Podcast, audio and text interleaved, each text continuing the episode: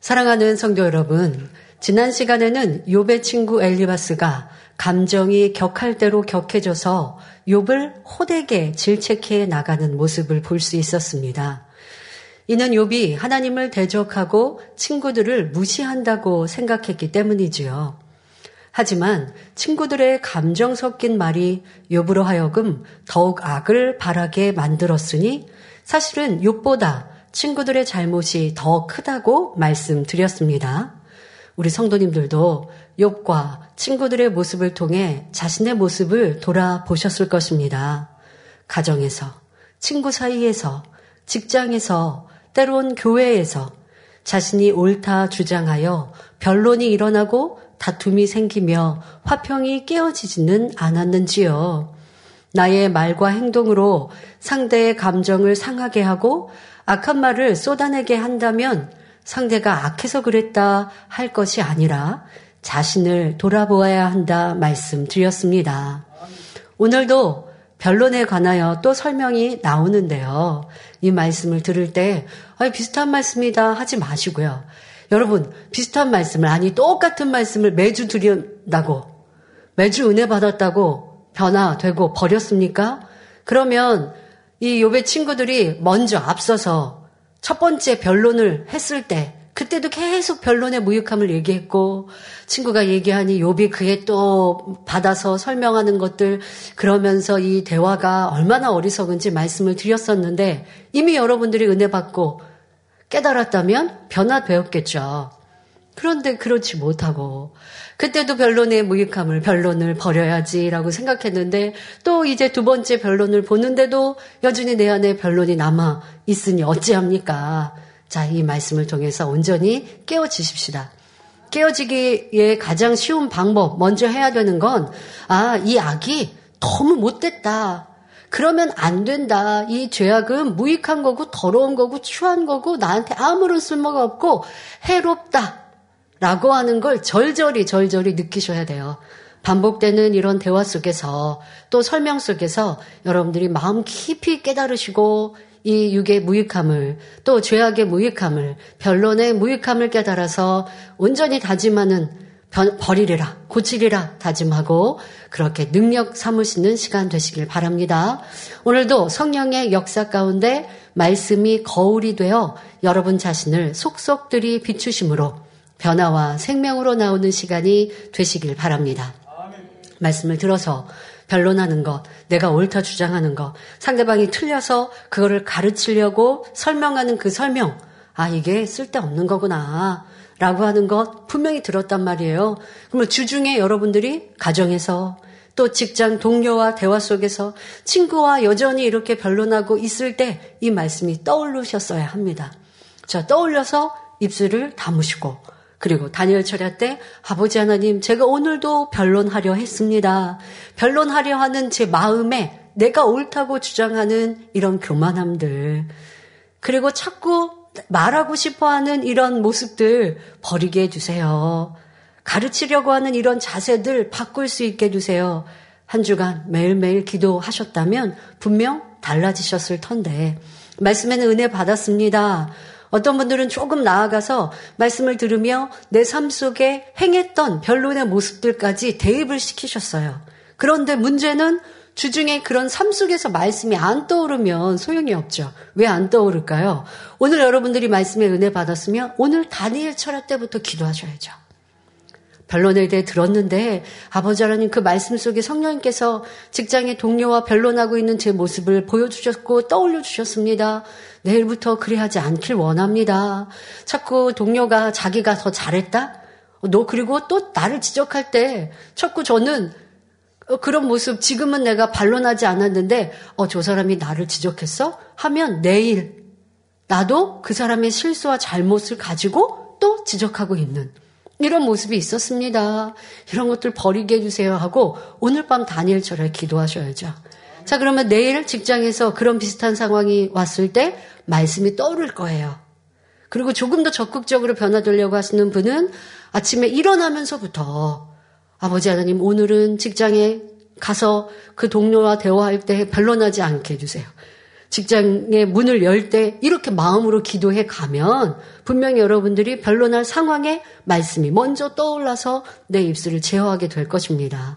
자, 이러한 노력이 쌓이고 쌓이면 어떠한 죄악도 버릴 수 있는데 그런데 말씀은 듣고 흘러버리고 마음에 담지 않고 기도하지 않고 자기에게 적용하지 않는다면 말씀과 내 변화는 따로따로 있어서 내게 능력이 되지 않습니다. 자, 그러한 우리가 그냥 시간을 이렇게 흘러버리는 말씀이 한 길로 듣고 흘러버리는 모습이 아니라 두 귀에 담겨지고 마음에 새겨지고 그것이 온전히 내게 내 것 되기까지 불같은 기도와 노력으로 아름다운 열매를 맺혀가시길 바랍니다.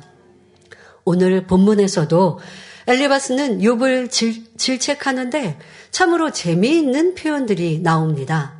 욥기 15장 12절 13절에 어찌하여 내가 마음에 끌리며 내 눈을 번쩍여 내 영으로 하나님을 반대하고 내 입으로 말들을 내느냐 말합니다. 자, 여기서 마음에 끌린다라고 표현했는데요. 자, 마음에 끌린다는 것은 마음을 진정하지 못하고 흥분하는 것을 말합니다. 지금 욥 너는 왜 그렇게 흥분한 상태로 말을 하느냐. 하나님에 대해서도 그렇고 우리에 대해서도 그렇고 왜 그리 하느냐 말하는 것이죠. 자, 그리고 눈을 번쩍인다 라고 말했는데요. 눈을 번쩍인다는 것은 혈기가 날 때, 여러분 화가 나고 짜증이 나고 혈기 날 때, 눈동자가 이글거려서 번쩍이는 것처럼 보이는 상태를 말하죠. 이 코로나 시대에 마스크를 착용하고 생활했습니다. 마스크를 착용하면 눈, 얼굴에서 사실 눈만 보이는 일들이 많죠. 코까지 덮어야 하니까.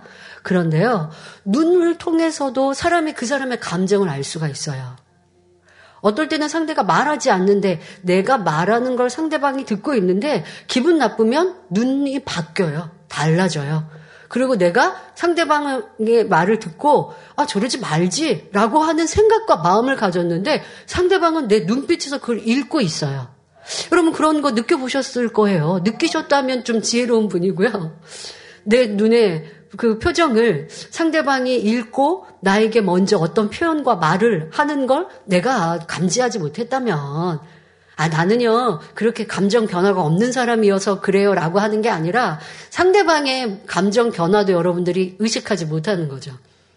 내 지금 눈빛의 변화로 상대방도 기분 나빠하고 그리고 먼저 변호하고 하고 있거든요. 그걸 여러분들이 느껴보신 적이 있는지요? 아니면 또 여러분도 상대방과 대화할 때 그 사람의 눈빛만으로도 기분 나쁜지, 나를 질책하고 있는지, 어? 아니면 화가 났는지, 아니면 슬픈지, 이걸 느끼셨을 거예요. 느껴야 하겠고요.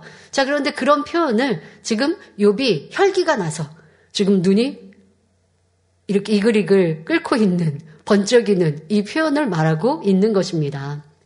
요비의 친구들 앞에 어떤 얼굴로 대화하고 있는지 리얼하게 표현해 주는 말입니다.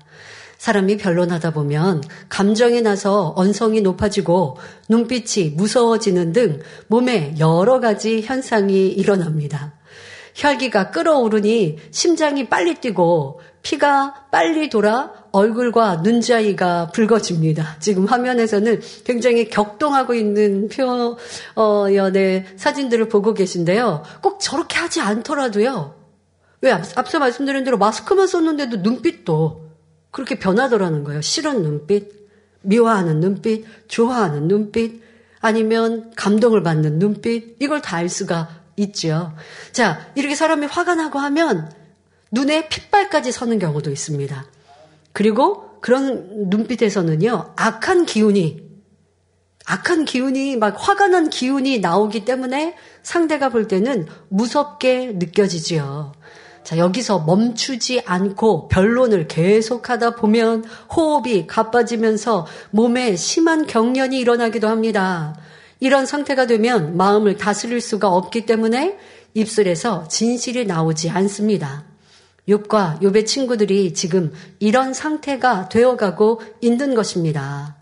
자, 그런데 언성을 높이며 혈기를 내는 사람들은 정작 자신의 이러한 모습을 보지 못하는 경우가 많습니다.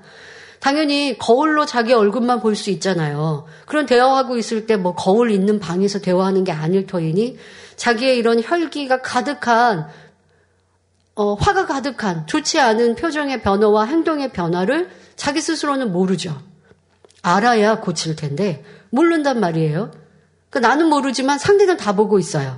그 상대는 다 알고 있어요. 꼭 주먹을 들어서 때리려고 하는 혈기가 아니어도 눈빛 안의 변화, 그 사람의 감정의 변화를 상대방은 보고 있습니다. 그러니 말하죠, 주변에서. 아니, 왜 그렇게 혈기를 내십니까? 하고 지적을 하면, 나 혈기 내지 않았는데요? 라고 말하는 사람들도 참 많습니다. 제3자가 보면 분명히 얼굴과 눈빛, 말소리에서 혈기가 무섭게 뿜어져 나오고 있는데 본인은 그것을 인정하지 않고 변명하고 있으니 변화가 더딜 수밖에 없습니다.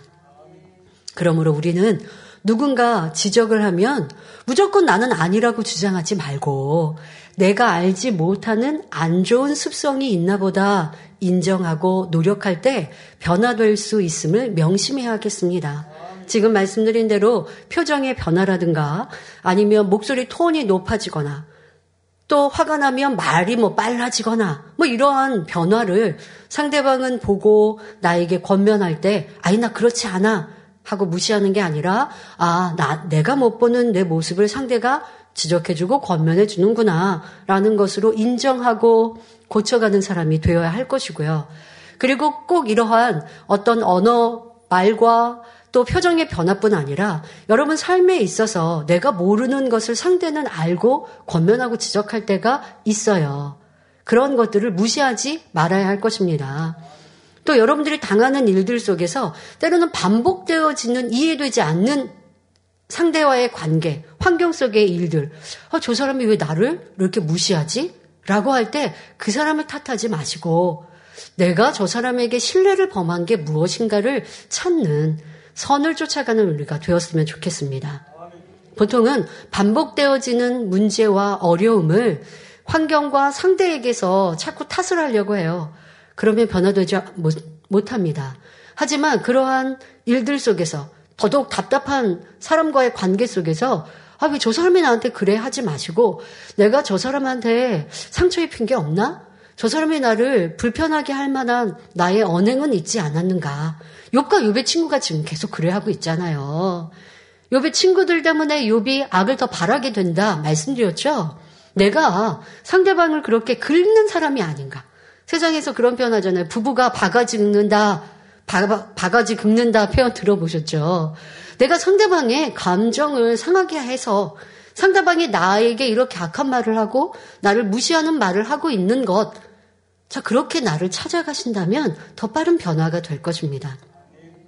나는 잘못한 게 없는데 유독 그 사람은 나한테 그래요. 아 근데 보니까 그 사람이 모든 사람에게 다 내가 좀 느끼는 나를 불편하게 생각하나? 왜 나를 이렇게 무시하지? 라고 하는 그 느낌이 저 사람이 모든 사람에게 다 하고 있으면 그 사람의 단점이죠. 그냥 그 사람의 성격인 거예요. 그런데 다른 사람한테는 잘하는 것 같은데 유독 나한테만 그래요? 여러분 그런 대상이 있으십니까? 그러면 내가 그 사람한테 신뢰를 범한 게 있기 때문이에요. 근데 사람들은 그렇게 생각 안 하죠. 저 사람이 왜 나한테만 그러지?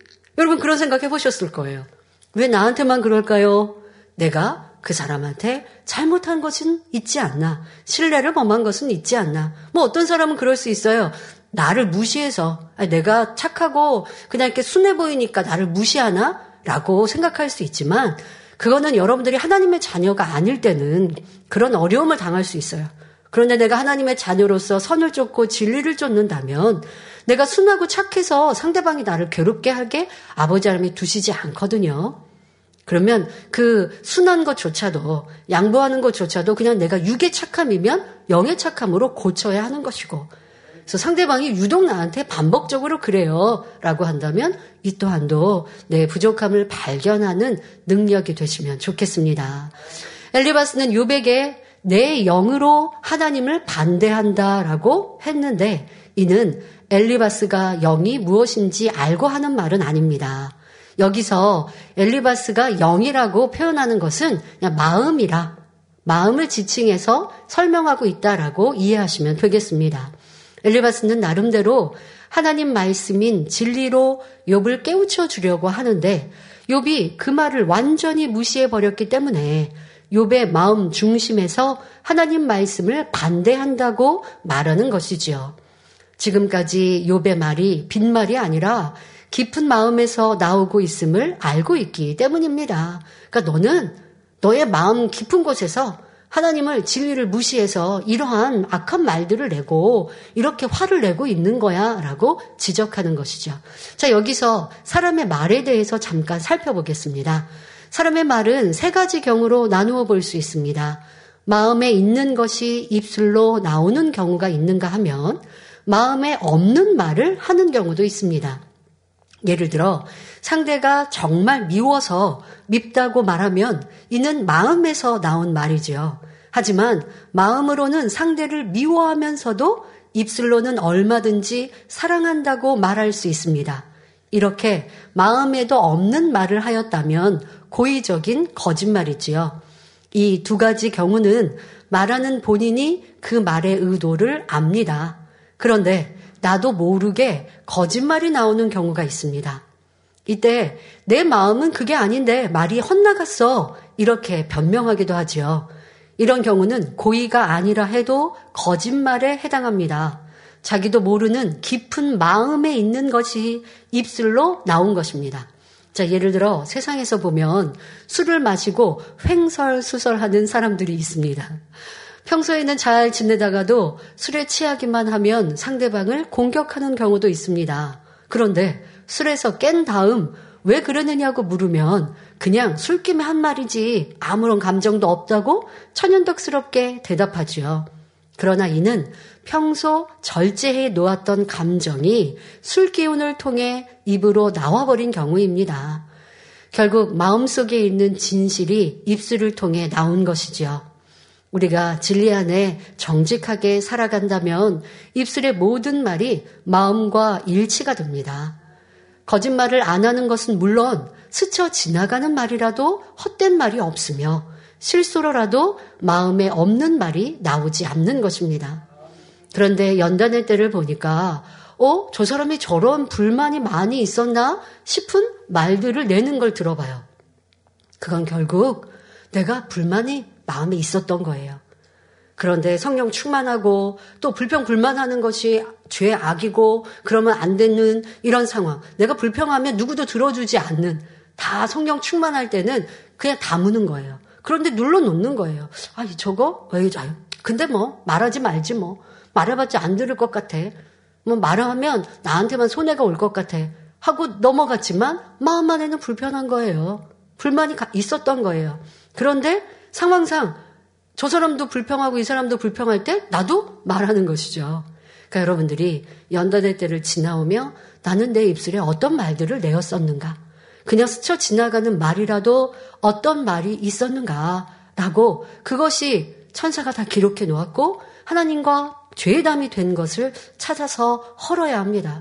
아니 그거는요 그냥 제가 실수했어요. 그런 생각 마음 안 가졌는데 제가 그냥 어떻게 말하다 보니까 실수했네요 하면 안 된다는 것이에요.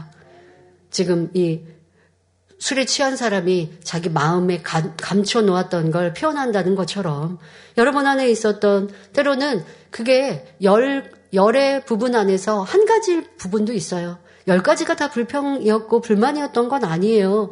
그냥 가끔 가다 있었던 불평이고 가끔 가다 있었던 싫었던 감정이에요. 그런데 그것마저도 벗어버려야 내가 행하는 모든 것이 진실함으로 하나님께 올라간다는 것입니다. 하나님 일을 하면서 아이 저거 불편한데 말하지 않고 아이 그냥 충성하지. 그러면 그 불편함을 하나님이 모르셨어요? 다 알고 계셨어요. 그러다 어느 순간에 입술로 나와서 아차 내 안에 이게 있었구나 깨달았으면 그 또한도 또 늦었다 하지 말고 변화되어야죠. 여러분들이 이런 연단의 때에 감추었던 것, 닫아 놓았던 것, 내 안에 있는 악의 모양들이 드러났던 것 너무나 죄송하고 민망하나 다 찾아 회개하고 벗어 버려야 할 것입니다. 어떤 분들은 그런 말도 하지 않습니까? 이거는 내 생각이 아니라 다른 사람의 말을 내가 전하는 거예요. 라고 하면서 비질리의 말 아니면 믿음 없는 말을 하기도 합니다. 자, 누가 저에게 비질리의 말을 했습니다. 그런데 제가 그것이 옳다, 옳지 않다라고 생각했어요. 아유, 그거는 비질리야, 거짓말이야. 있을 수 없어. 하나님 안 기뻐하셔. 라고 제가 생각한다면 그 말을 전하겠습니까? 전하지 않죠. 그런데 들은 말이, 어, 뭐, 그럴싸해. 나도 공감하고 옳다 생각하면 전할 수 있는 거예요.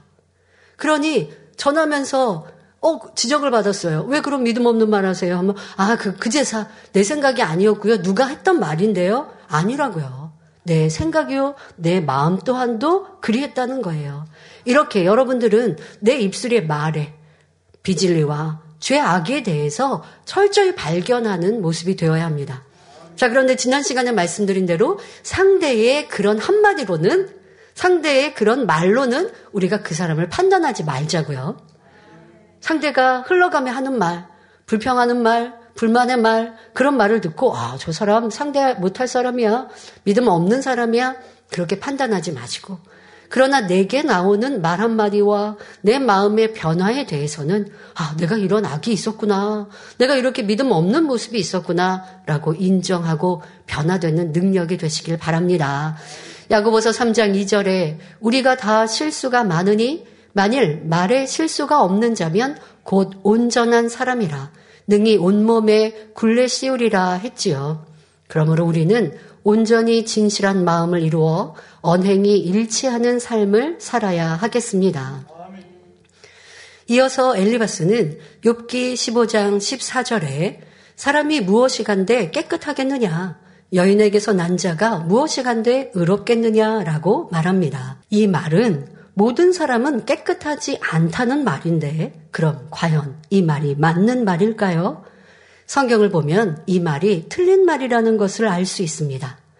예를 들어 구약 성경에 나오는 에녹, 에녹 선지자는 너무나 마음이 선하고 깨끗하였기에 하나님께서 300년간이나 동행해 주셨습니다.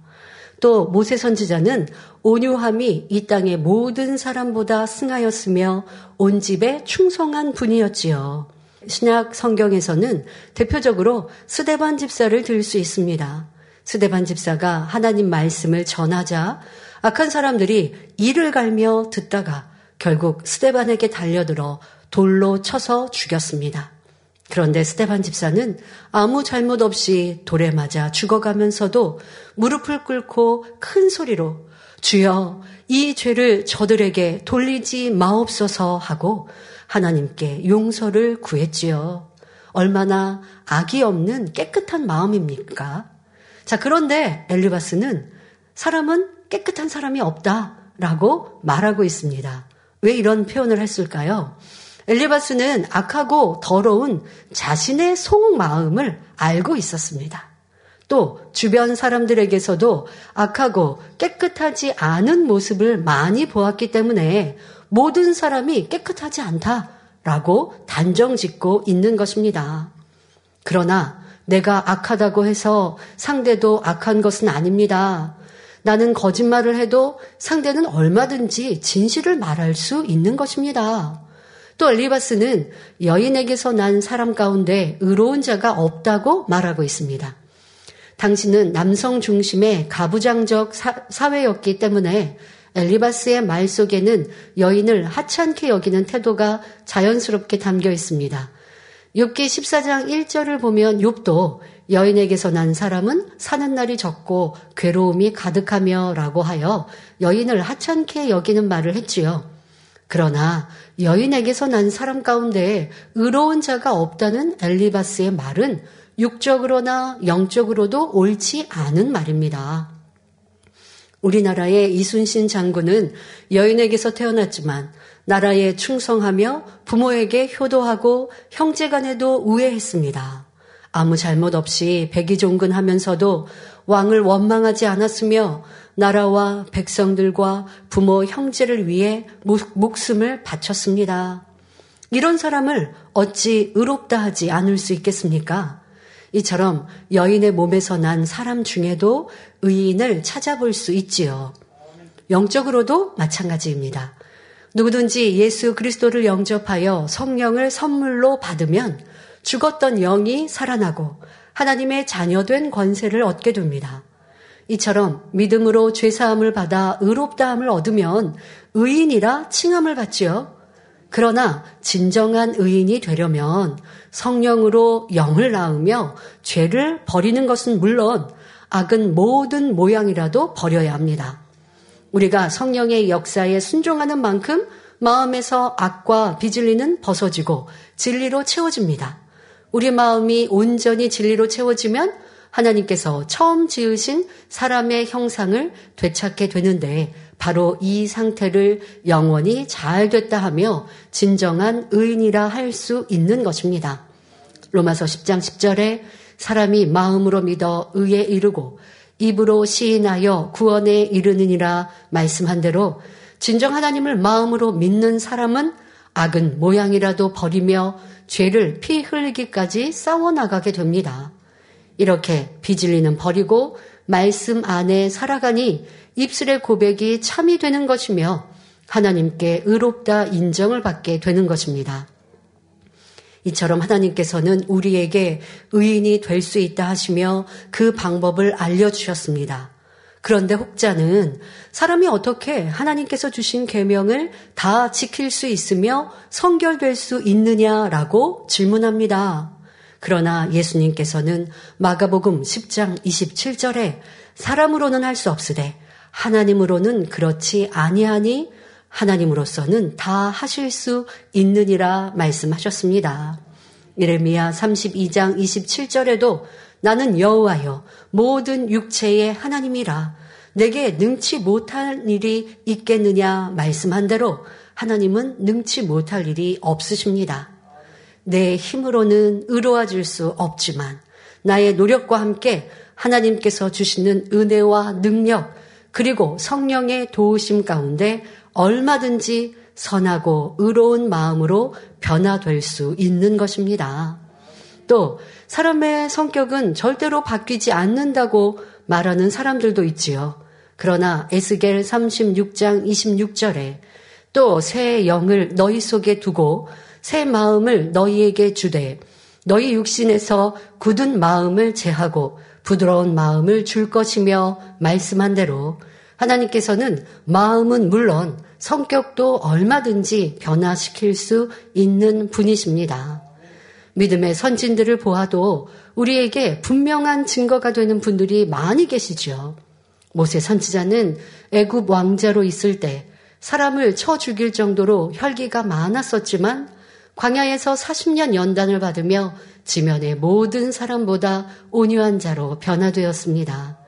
사도 바울 역시 자존심과 의가 강한 사람이었지만 주님을 만난 이후 연단을 받으면서 선하고 온유한 권능의 사도로 변화되어 의의 면류관을 받을 수 있었습니다. 우리와 같이 급한 성격이었던 요한도 결국 변화되어 사랑의 사도가 되었지요. 이처럼 주 안에서는 안 되는 것이 없고 능력 주시는 자 안에서 모든 것을 할 수 있음을 믿어야 변화의 능력을 체험할 수 있는 것입니다. 다시 본문으로 돌아와서 지금 엘리바스는 감정이 격해져서 마음을 주체하지 못할 지경에 이르렀습니다. 그래서 계속 엉뚱한 말이 나오고 있습니다. 지금 여인에게서 난 사람 중에는 의인이 없다. 사람 중에 누가 깨끗한 사람이 있겠느냐? 지금 단정지어 이렇게 말하고 있는 것조차도 욥에 대해서 질책하려고 하니까 그러니까 욥 너가 의인이라고 했냐? 너가 너는 착하고 선하다고 했냐? 그렇지 않아. 이런 말을 지금 하는데 너는 잘못됐어라고 하는데 너만 잘못된 게 아니죠. 너와 내가 잘못된 게 아니라 모든 사람이 다 그래. 여러분, 우리 삶 속에 이럴 때가 참 많아요. 뭐가 하나 불편한 일을 보았습니다. 그럼 그 불편한 거에 대해서 때로는 참고 기다리면 되기도 합니다. 그런데 그것을 이제 꼭 지적해야 되는 사람이 있죠. 그러면 그것을 지적합니다. 꼭 그것을 또 세상의 표현대로 꼬투리 잡아 말합니다. 근데 상대방이 인정하지 않아요. 그러면 이 한 가지에서 모든 것이 되죠. 당신 그거 잘못했어였다가 당신 하는 거 보니까 다 잘못됐어. 이렇게 말하기도 합니다.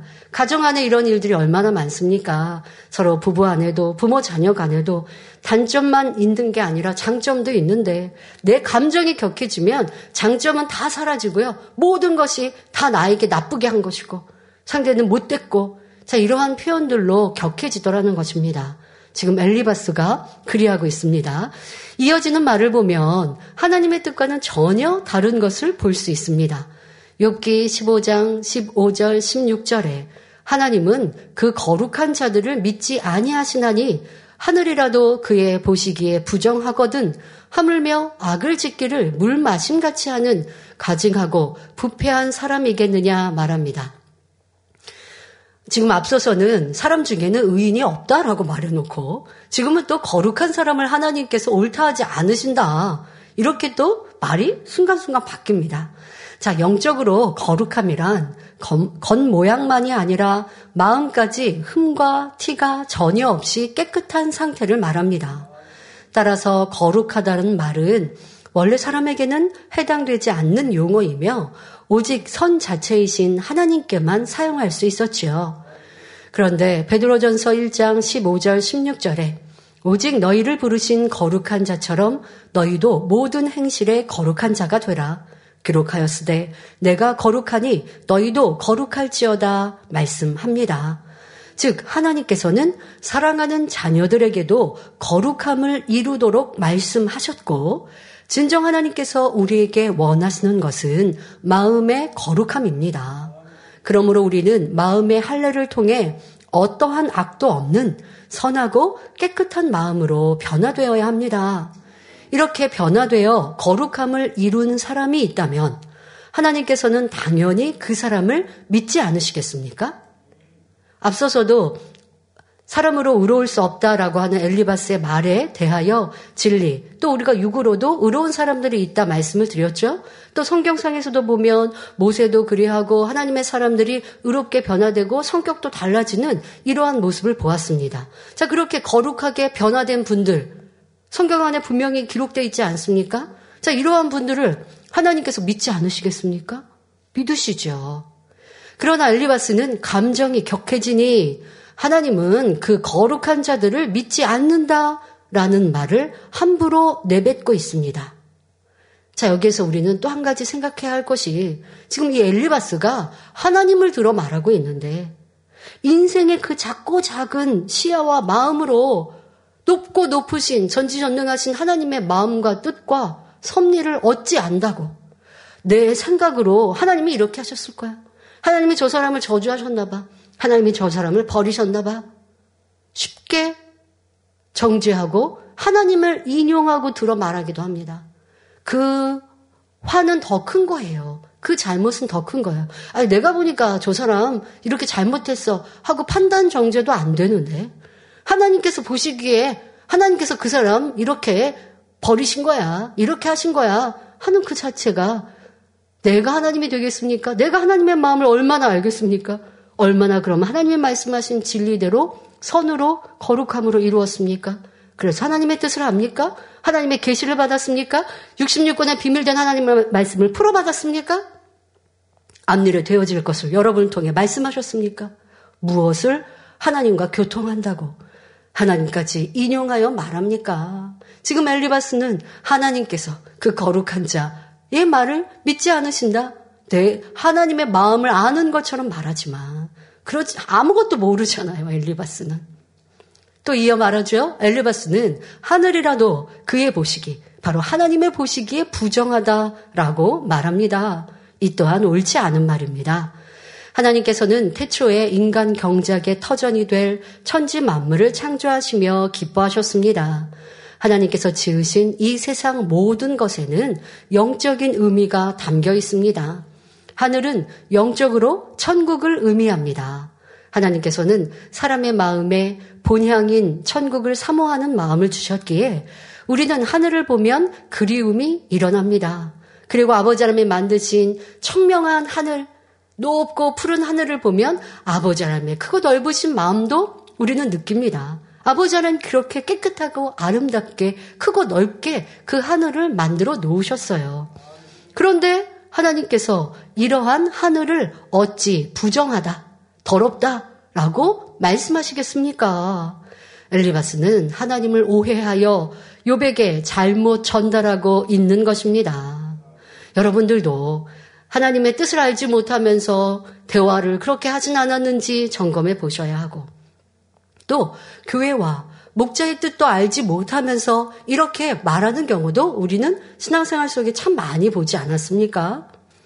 우리는 당의자님의 뜻, 당의자님의 마음을 알기를 원해서 누군가가 전달해주면 참 즐겁게 듣습니다. 그런데 자기가 자기 스스로의 작은 마음으로 오해하고 판단하여서 그래서 전달하면 아니면 나를 높이기 위해서 당의자님이 이렇게 말씀하셨고 당의자님은 나를 이렇게 특별히 인정하시고 이렇게 또 거짓말로 인용하는 일들도 많이 보았는데요. 이 엘리바스 또 욥의 표현, 친구들의 표현을 통해 하나님의 뜻을 전달하고 서로 하나님을 하나님과 내가 더 가까운 것처럼 하나님의 그 마음을 아는 것처럼 지금 대화하고 있는 이 욥과 친구들의 모습을 통해서 우리는 얼마나 이러한 실수가 많이 있었는지 생각해 보아야 합니다. 내가 진리를 얼마나 안다고, 하나님의 뜻을 얼마나 안다고, 제3자에 대해서 진리로 평가하기도 했고, 내가 심판자가 되듯 말하기도 했던 것이 하나님 앞에 얼마나 큰 죄의 담이었는가라는 것도 알아서 철저히 회개하고 그런 말의 습관들이 이제 없어야 할 것입니다. 또한 엘리바스는 하물며 악을 짓기를 물 마심같이 하는 가증하고 부패한 사람이겠느냐 했는데 이는 욥을 가리켜 하는 말입니다. 우리 인생들이 이렇게 악을 어, 물 마시듯 행하고 있어라고 하는 게 아니라 욥 너가 그리하고 있어라고 돌려서 지적을 하고 있는 것입니다. 사람은 물 없이는 살 수 없기에 하루에도 몇 차례씩 물을 마십니다.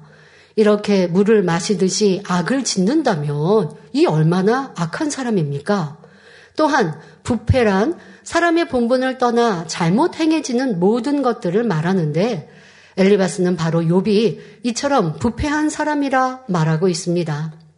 즉 욥아 너는 물을 마시듯이 악행을 하니 심히 가증하고 부패한 자다. 하나님께서는 거룩한 자라도 믿지 않으시고 하늘이라도 부정하게 보시는데 하물며 너처럼 악한 사람을 용납하시겠느냐 라고 매도하고 있는 것입니다. 친구들이 감정이 격해질 대로 격해지니 도저히 상상할 수 없는 표현들까지 나오는 것을 볼 수 있습니다.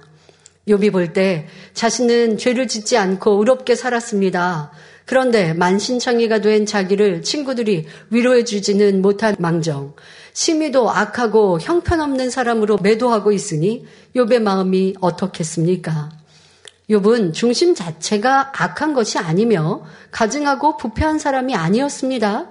친구들이 욥의 감정을 자꾸만 부추겨 입술에 올물을 만들며 죄를 짓도록 만들어가고 있는 것이지요.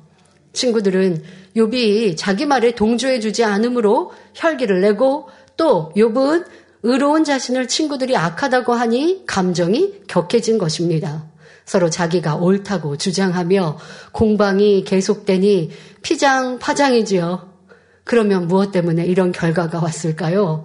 바로 변론이 이런 결과를 가져온 것임을 알아야 합니다. 계속 싸우고 다투고 감정만 드러내고 또 내 말로 인해 상대가 더 악을 바라게 하는 이런 변론들 그리고 또 하나님 진리에 대해서 내가 많이 아는 것처럼 인용하지만 그것이 또 죄의 담이 되고 틀린 말들을 하고 한 가지를 지적하다가 모든 것들을 다 싸잡아서 어 그건 잘못되었어 이렇게 부풀려서 말을 하고 이 모든 것이 죄의 죄를 쌓고 있는 입술이 되는 것인데 왜 그랬다고요? 내가 옳다고 주장하는 변론에서 이렇게 발생되더라는 것입니다. 세상에서는 서로 변론하다가 감정이 쌓이면 엉뚱한 말이 나오고 더 심하면 몸까지 부들부들 떨면서 저주까지 나오는 경우도 볼 수 있습니다. 부부가 싸우다 보면 뭐 예를 들어 성격이 좀 안 맞아서 사소한 걸로 싸울 수 있죠. 때로는 남편이 아내에게 왜 밥상이 반찬이 그 모양이냐 좀 잘좀 정성껏 차리지 하고 했던 말이 아내는 거기에서 아 미안해요. 내가 다음번에는 더 정성껏 신경 쓸게요. 하면 되는 건데 그렇지 않고 아니 내가 집에서 놀, 노는 줄만 알아요? 나도 집에 얼마나 바쁘고 할 일이 많은데 그러면 이제 남편은 거기에 그냥 넘어가지 않죠. 뭐 그렇게 할 일이 많냐. 세상에서 돈 버느냐고 수고하는 나보다 더 그러냐. 라고 또 이제 자기를 주장합니다. 그러면 아내가 가만히 있어요? 그럼 당신 그렇게 밖에서 수고를 많이 하는데 왜 월급은 그만큼 갖고 오는데? 이렇게 또 긁는 말을 하죠. 이 감정이 격해지니까 지금 주지하고 벗어나서 벗어나서 이제 감정이 상해요. 그럼 남편도 가만히 있어요? 아니 나는 열심히 그렇게 벌어다 주는데 그거 벌어다 준 걸로 좀 아끼고 아끼고 모아서 다른 옆집 주부는 보니까 집도 사고 집도 넓히고 또 집에서 집안일 하면서 아이도 훌륭하게 키워서 좋은 대학도 보내고 하는데 당신은 뭐냐? 이러면서 서로 감정 대립으로 지적하고 이 계속 화살 쏘듯이 지적하고 손가락질하고 삿대질하고 목소리가 커지고 옆에 있는 거 집어 던지면서 이제 싸움이 나 보세요. 그럼 거기서 끝나나요? 이 변론으로 시작했던 것이 큰 싸움으로 나면서 서로의 부모 형제까지 들어다. 당신 부모가 어떻고 하면서 이제 너무 격해지면서 별거 아닌 변론이 이렇게 되면서 그러면 이제 살지 말자 하고 등 돌리게 되고 상대에게 당신은 몹쓸 사람. 내가 당신을 만나서 이렇게 괴로워졌고 불행해졌고 하면서 내 삶까지 저주하는 일들이 나오는데요. 여러분들이 주님을 만나기 전, 이 제자를 만나기 전에 모습이 그리했을 것이고, 이제 주님을 만나고 이 성계를 복음을 들어서 우리의 언행이 달라져서 이제는 그런 격한 모습까지는 아니 나와도 내 마음에 있는 이런 변론의 모습, 나를 주장하는 모습, 상대에 대해 불편한 모습, 자, 이것까지도 깨끗하게 벗어버립시다. 그럴 때에 화평의 열매를 맺어서 우리의 가정 안에 아버지 하나님께서 성령님께서 은혜 주시고 또 깃들어 주셔서 구하는 것마다 응답받게 하시는 거죠. 지금 하나 세상에서 벌어질 수 있는 너무 쉬운 예를 들어드렸고 여기 지금 계신 분들도 이렇게 웃으시는데 여러분들이 해당되지 않아도 너무나 쉽게 이해될 수 있는 예를 제가 들어드렸습니다만은 여러분들에게 현재 해당되지 않아도 나는 어떠한 말로 상대를 긁고 또 상대가 나를 지적할 때 받지 못하여서 또 악한 말로 상대를 힘들게 하고 상대의 감정이 격해지게 하고 자, 그러한 이 감정 소비만 되는 변론, 내가 옳다는 주장하는 이런 모습이 얼마나 쓸데없는가라는 것으로 이제 변화되는 우리가 되어집시다. 그러므로 하나님께서는 우리에게 변론하지 말라고 거듭 거듭 말씀하시는 것입니다. 디모데전서 6장 20절을 보면 사도 바울은 디모데에게 디모데아 내게 부탁한 것을 지키고 거짓되이 일컫는 지식에 망령되고 허한 말과 변론을 피하라 말씀합니다. 또 디모데후서 2장 23절에 어리석고 무식한 변론을 버리고 버리라 이에서 다툼이 나눈 줄 알미라 말씀했지요. 이처럼 변론은 서로 간에 감정의 벽을 쌓고 다툼을 일으키고 저주를 낳는 등 백해에 무익하다는 것을 명심하여 변론 자체를 버려야 하겠습니다. 변론하는 사람들 중에는 제3자의 말만 듣고 엉뚱하게 판단하고 저주하는 경우도 있습니다.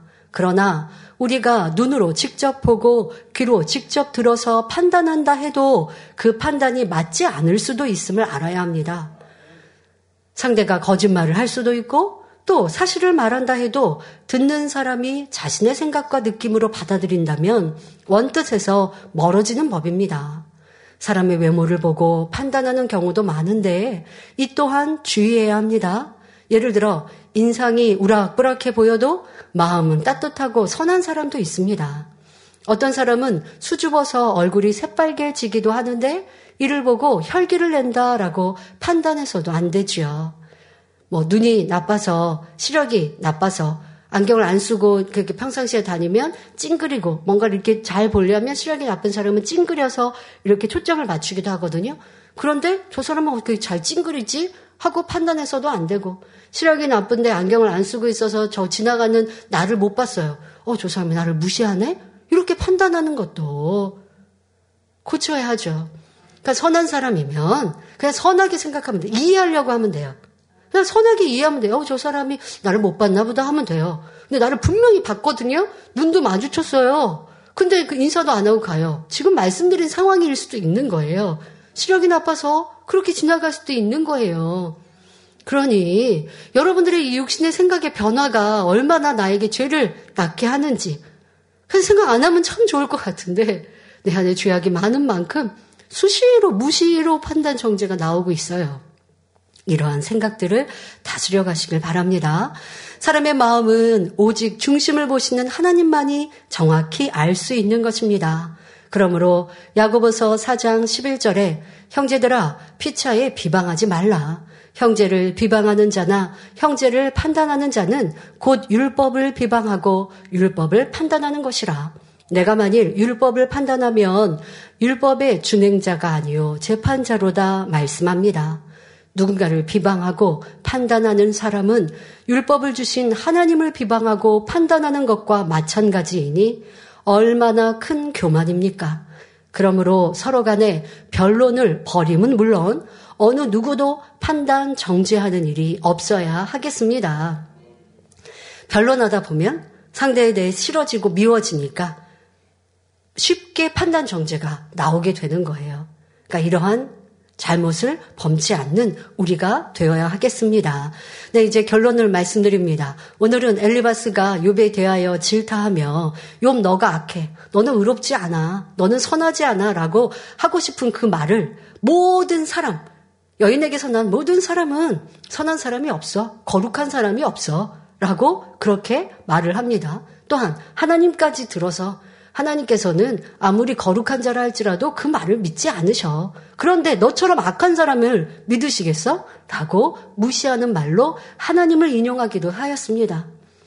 이렇게 변론이 계속되어지니 상대를 무시하고 지적하고 상대의 감정을 경록해 하고 그래서 더 악한 말들을 내게 하였고 또 내 말 또한도 계속 악한 말로 쌓아가고 쌓아가고 거짓된 말, 있지 않는 말, 잘못된 말까지 하는 것을 보았습니다. 자, 이러한 우리의 입술을 고쳐야 하겠지요. 더더욱 변론이라는 제목처럼 여러분들의 가정과 일터, 친구, 교회 안에 이러한 변론은 깨끗이 사라지고 이제 선과 덕만 있는 입술이 되어야 할 것입니다. 결론을 말씀드립니다. 사랑하는 성도 여러분, 말 한마디에 천냥빛 갚는다라는 옛말이 있듯이 우리가 말을 어떻게 하느냐에 따라 상대를 감동시킬 수도 있고 반대로 큰 상처를 줄 수도 있습니다. 엘리바스는 욥을 깨우쳐 주기 위해 이런저런 비유를 들어 설명하고 있지만 욥에게 아무런 도움이 되지 못했고 오히려 역효과를 내고 있습니다.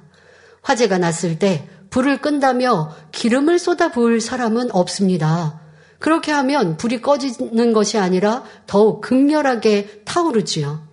그런데 많은 사람이 대화할 때물 대신 기름으로 불을 끄고자 하는 어리석음을 범합니다. 잔뜩 분이 나 있는 사람에게 더욱 화를 돋우는 말을 하는 것입니다. 불을 끄려면 물을 뿌려야 하듯이 분이 나 있는 사람에게는 물처럼 유순한 말이 필요합니다. 잠언 15장 1절에 유순한, 유순한 대답은 분노를 쉬게 하여도 과격한 말은 노를 격동하느니라 말씀했지요. 그러므로 욥기 말씀을 통하여 마음의 악을 발견하여 버림은 물론 모든 행실과 언어 습관까지도 아름답게 변화되시기를 바랍니다. 그리하여 그리스도의 빛과 향기만 발하는 선한 성도님들이 되시기를 주님의 이름으로 축원합니다. 할렐루야 전능하신 사랑의 아버지 하나님 이 시간 기도 받는 모든 성도님들 위해 안수하여 주옵소서. GCN 방송과 인터넷과 화상을 통해 기도받는 지 교회와 지 성전 그리고 전 세계 하나님의 자녀들 위에도 시공간을 초월하여 역사하여 주시기를 원합니다. 믿어지는 믿음을 주시고 부정적인 생각과 의심의 세력을 물리쳐 주옵시며 모든 시험 환란도 물리쳐 주옵소서. 머리부터 발끝까지 오장육부 뼈 마디마디 온몸의 신경 조직 세포 등 아픈 곳마다 성령의 불로 태우시고 근본의 빛으로 역사하여 주옵소서. 예수 그리스도의 이름으로 명하노니 원수마귀 사단 모든 질병 균 연약함아 물러가라 빛이 여임하라 모든 불친 난치병도 성령의 불로 태워 깨끗하게 역사하여 주옵소서. 말라리아를 비롯한 모든 풍토병도 물리쳐 주옵소서. 깨끗함을 입을 지어다. 감기, 기침, 열, 몸살, 독감 등 각종 유행성 질병도 다 물러가라. 어떠한 유행성 질병 균도 틈타지 않게 지켜 주옵소서. 위암, 폐암, 간암, 유방암, 자궁암, 대장암, 피부암 등 각종 암과 에이즈, 백혈병, 뇌졸중, 고혈압, 저혈압, 심장병, 폐병, 위장병, 당뇨, 부인병, 피부병, 갑상선, 질환과 모든 염증도 깨끗게 하여 주옵소서. 소아마비, 중풍, 관절염, 디스크도 온전케 하여 주옵소서. 요통, 두통, 신경통을 비롯한 모든 통증은 사라질지어다. 간질, 자폐증, 우울증, 조울증, 노이로제 등 모든 정신 질환도 물러가라. 모든 마비된 것도 풀어지고 일어나 걷고 뛸지어다. 눈도 잘 보이게 하옵시고 귀도 잘 들리게 하여 주옵소서. 소경은 눈을 뜨고 기머거리는 들으며 벙어리는 말할지어다. 각종 사고 후유증도 깨끗게 하시고 부러진 뼈도 붙여 주옵소서. 화상 입은 것도 온전케 하옵소서. 화기야 물러가라. 열도 물러가라. 아버지 흉터도 나지 않게 역사해 주시기를 원합니다. 마약을 비롯하여 각종 약물과 독극물 중독도 깨끗함을 입을 지어다. 죽은 신경과 세포가 살아나며 죽은 자도 살아나게 하여 주옵소서. 잉태어 축복도 주시기를 원합니다. 잉태 축복을 받으라 예수 그리스도의 이름으로 명하느니 원수마귀 사단아 하늘 공중 곳에 잡은 악의 영들아 물러가라. 그의 사자들도 물러갈지니라. 이 땅의 악한 영, 더러운 영, 거짓되고 간사한 영, 이간질하고 미혹하는 모든 어둠들은 물러가라. 모든 흉악의 결박을 풀고 어둠아 물러가라. 빛이여 임하라. 아버지 하나님 부르짖어 기도할 수 있는 능력을 주시고 죄를 버리고 성결될 수 있는 능력을 주옵소서. 영혼이 잘됨 같이 범사에 잘되게 하시고 가정의 복음화도 이루어 주시기를 원합니다.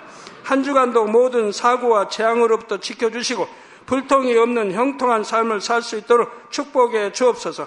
성령의 불담으로 천군 천사와 주님의 불꽃 같은 눈동자로 모든 하나님의 자녀들과 가정, 일터, 사업터를 지켜주시기를 원합니다. 학생들에게 지와 명철을 더하시고 공부도 할 수 있는 뜨거운 마음과 열정도 더하여 주옵소서.